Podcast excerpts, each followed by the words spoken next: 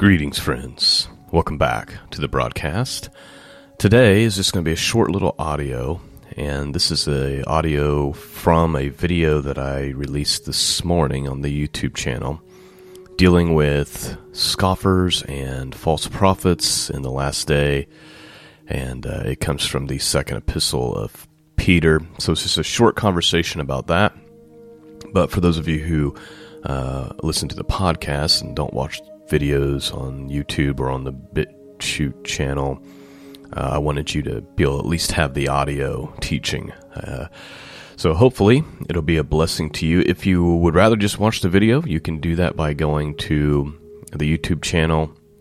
But I'm also going to add it to the website. So you could also just go to scriptureandprophecy.com and watch the video, or you can just simply listen to the audio clip uh, from the video that I'm about to play for you now.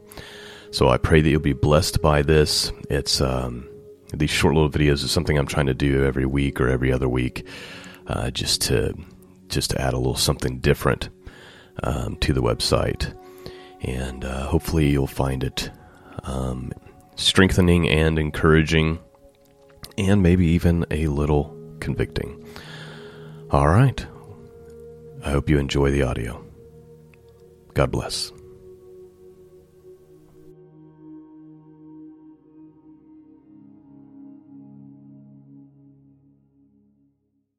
Good morning, friends, and welcome back to another short video.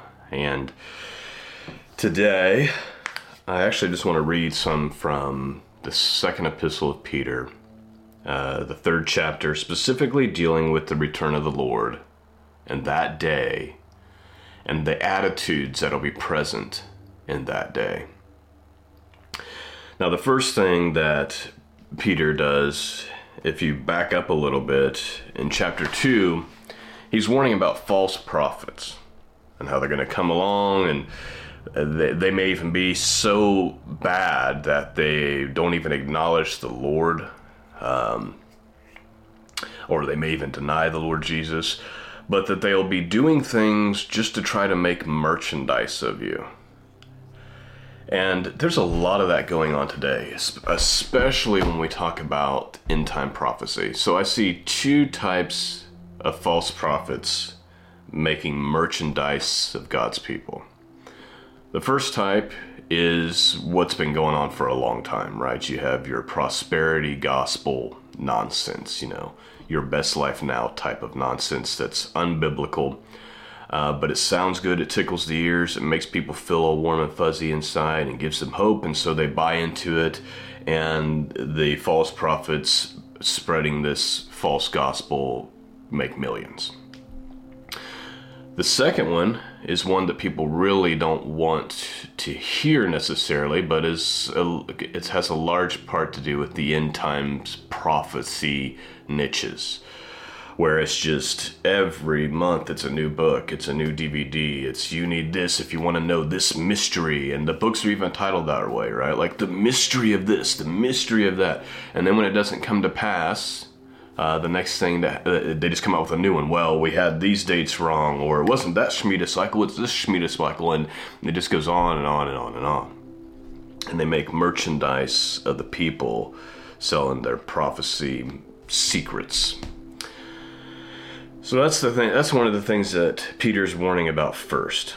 And now he's in, and in chapter three, he's going to get to the day of the Lord what that kind of looks like and what the attitudes of the people will be like. And so I just wanted to quickly cover that with you, and hopefully we can keep this video fairly short. So if we go to chapter 3, the return of the Lord, the day of the Lord.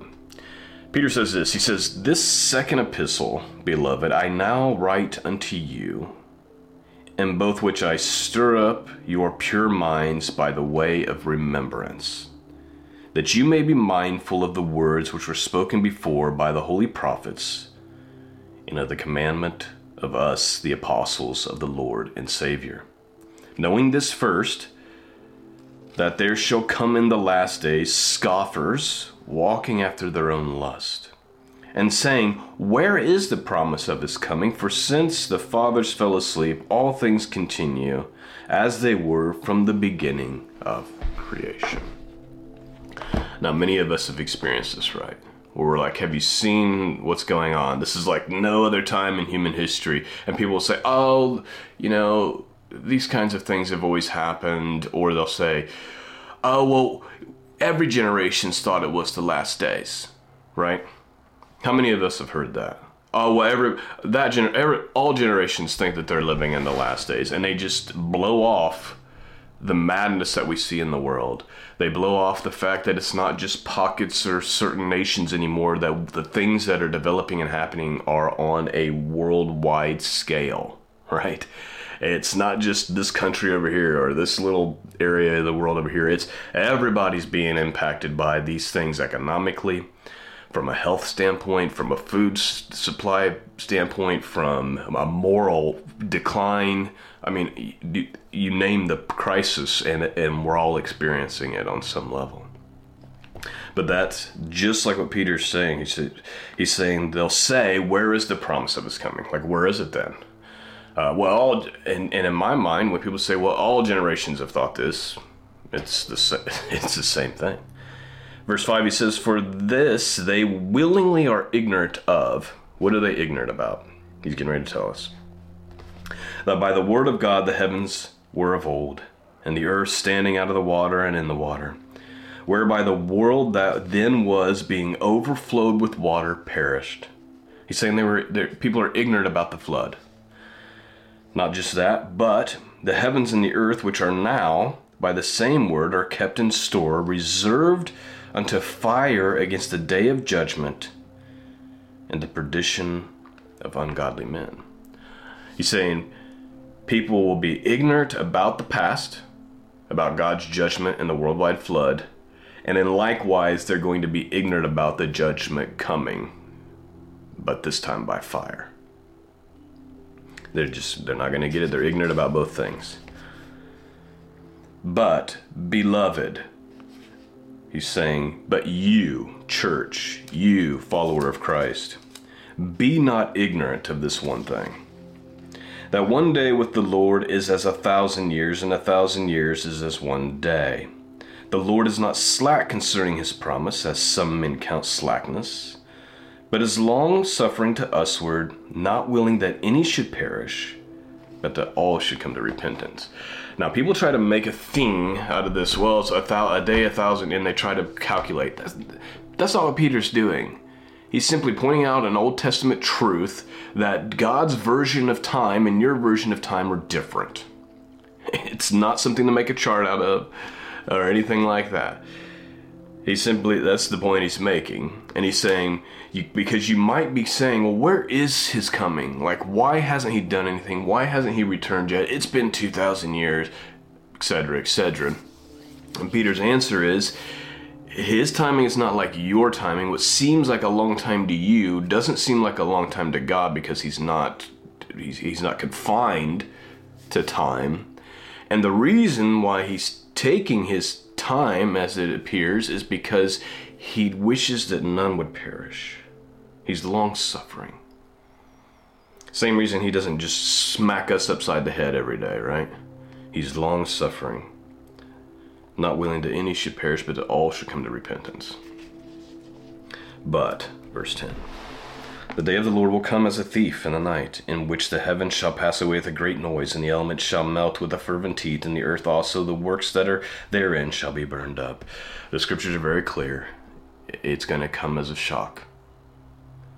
It's going to come as unexpected. Just here it is. Boom, here it is. There's going to be a lot of prophecy teachers who are like, "Well, I thought that we, I thought we, but we haven't got to this place in my chart yet, right?" But I thought this was supposed to happen first. Your charts, your interpretation of what things are supposed to look like in the end times, worthless. Filthy rags before the Lord. It's going to be a surprise. So don't get caught up in all your special charts and all the things you have laid out, because God's not going to meet those expectations. Just like He didn't meet the expectations of the people of His day. They had one idea of what Jesus would be doing, but he did something completely different. Even though it was prophesied, they didn't understand it until after the fact. All right, so Peter, I'm going to wrap this video up. Peter's saying, okay, in light of all this information, what do we do here?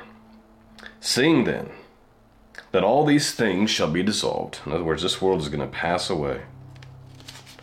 Knowing that fact that this is all, all this is just dirt. What manner of persons ought ye to be? So, in light of the fact that Jesus is going to come in a thief, as a thief in the night, that all this is going to burn up, in light of that information, how should you live? Well, he tells us What manner of persons ought you to be in all holy conversation and godliness? looking for and hastening unto the coming of the day of God, wherein the heavens being on fire shall be dissolved, and the elements shall melt away with a fervent heat. Nevertheless, we, according to his promise, look for a new heavens and a new earth wherein dwelleth righteousness. What is our future hope? What are we hoping for for the future? Are we hoping for who's going to get elected in 2024? Is that where your hope is? That's going to blow up in your face if that's where your hope is. No, we're looking forward to the promise. And what is the promise? It's a new heavens and a new earth and a new Jerusalem and, and where God is among us. And what dwelleth in that situation is righteousness. I'll read verse 14 to end. Wherefore, beloved, seeing that you look for such things, be diligent that you may be found of him in peace, without a spot and blameless. What manner of persons ought you to be, and how do you want to be found if Jesus returns right now? In chapter 2, Peter says, The Lord knoweth how to deliver the godly out of temptations, and to reserve the unjust unto the day of judgment to be punished. That's my video for this morning. Thanks for watching, friends. Thank you for those of you who subscribe uh, to the Patreon page, who donate through PayPal and through the mail to support the podcast. Um, if this, if you're seeing this video, there's a podcast that's been going on for eight years, uh, where we just do Bible study two to three times a week, usually three times a week.